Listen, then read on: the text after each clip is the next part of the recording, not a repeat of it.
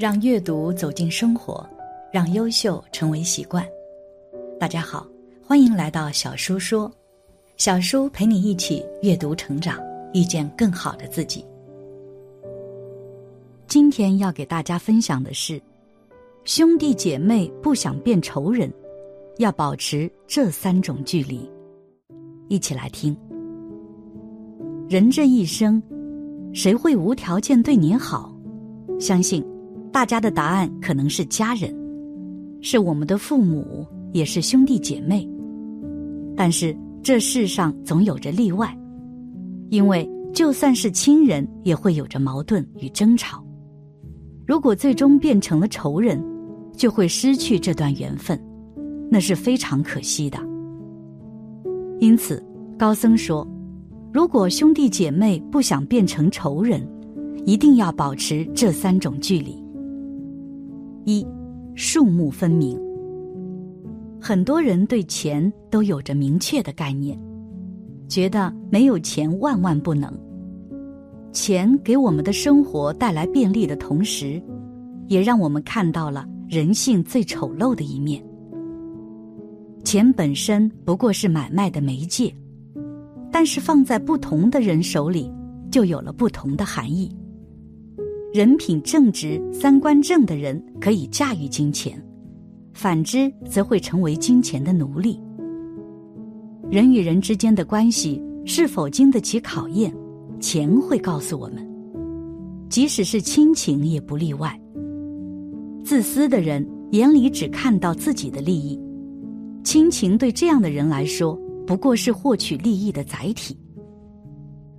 而自私是人类共有的属性。只有从一开始就给对方树立规矩，才会形成良好的金钱关系。然而，在现实生活中，很多人都会对亲人有一种天然的信任感，觉得对方是自己人，借给对方钱是对彼此关系的信任。他们不会主动催对方还钱，也不会要求对方写借据，靠的是对对方的信任。如果对方是一个知恩感恩的人，倒也不必担心。只是世事难料，每个人都有着遇到难处的时候。为了各自的利益，不打算还钱的大有人在，亲情也不例外。甚至对方还会以亲情来拒绝还你钱。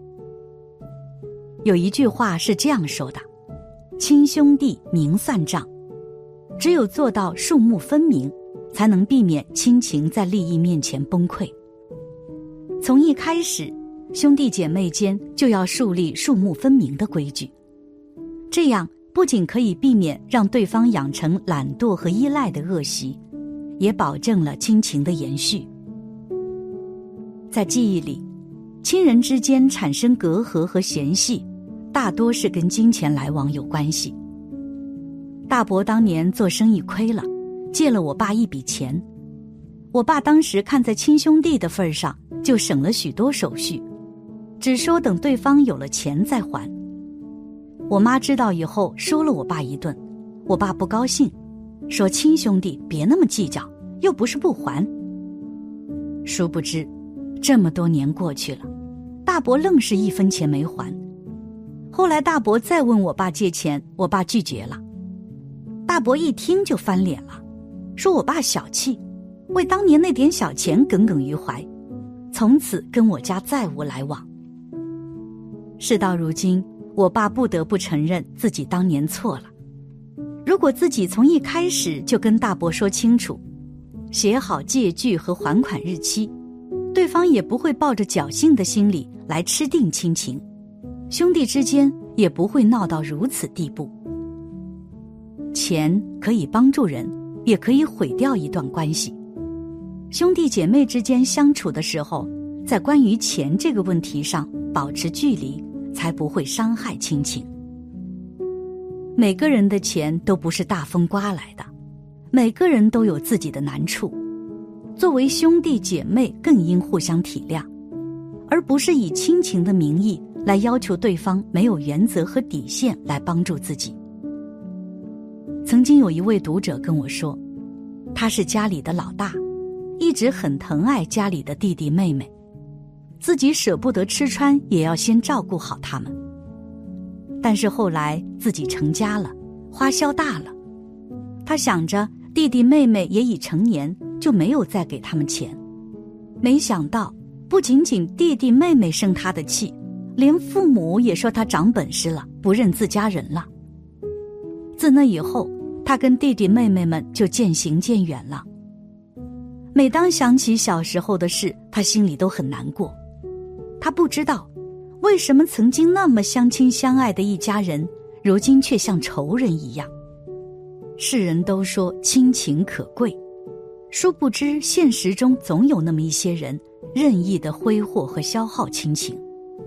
亲情在他们的眼里是本分，无论你为他们做了多少，都是理所当然的。一旦有一天你无法再为他们做任何事，或者反过来需要他们帮助了。对方就会翻脸不认人，这样的亲情最让人心寒。那是不是老死不相往来就可以了？话虽如此，但毕竟血浓于水。人的一生会遇到许多人，但只有兄弟姐妹跟自己有着一母的关系，这是无法改变的事情。人到老了，总喜欢回忆过去的事和人。都想回到小时候有爸妈爱护、有兄弟姐妹玩闹的日子，处成仇人，想起来难免唏嘘。任何良好的关系都是有距离的，亲情也不例外。二，说话别太狠，也别太满。有这样一种人，他们面对外人总是彬彬有礼，但是面对家人总是针尖对麦芒。说着最狠的话，总把话说得太满，仿佛家人欠了自己。但是，一遇到麻烦，他们往往第一时间向家人求助。他们任性的挥霍亲情，从未想过亲情也会被冷却。一旦亲情失去了温度，亲情也就快要被挥霍光。曾经有人说过，把亲情当作是存储。不断的投入和珍惜，亲情才能变得越来越丰满，才能回馈给我们想要的。然而，现实生活中，很多人都习惯性忽视亲情，但他们又处处挥霍亲情。他们把亲情当做了发泄的对象，他们总是毫无顾忌的对着家人说出最狠的话，不惜把退路堵死。他们吃定亲人不会因此舍弃自己。然而，人心都是肉做的，即便是亲兄弟姐妹间，也需要学会正确的沟通方式。只有做到换位思考，才能感同身受，才能更好的感受到亲情的难能可贵。这是一种增进亲情的表现。我的一个朋友，对家里的弟弟很好。但是弟弟总是对他说最狠的话，这是让他觉得很难受。他时常说，如果不是亲弟弟，他真的不想跟他再有任何瓜葛。最近一次两人吵架，弟弟甚至说他这样的姐姐没钱没本事，他宁愿没有他这样的姐姐。这话真的伤到他了，也让彼此之间有了隔阂。他说自己跟弟弟已经快半年没有来往了。要知道，话语是最直接的沟通方式，但也最容易伤人。说出口很容易，但是一旦给对方造成伤口，是很难愈合的。亲人之间，除了跟父母的关系，其他的关系都不过是情分。兄弟姐妹间的情分也需要被呵护和珍惜。话别说的太狠，也别太满。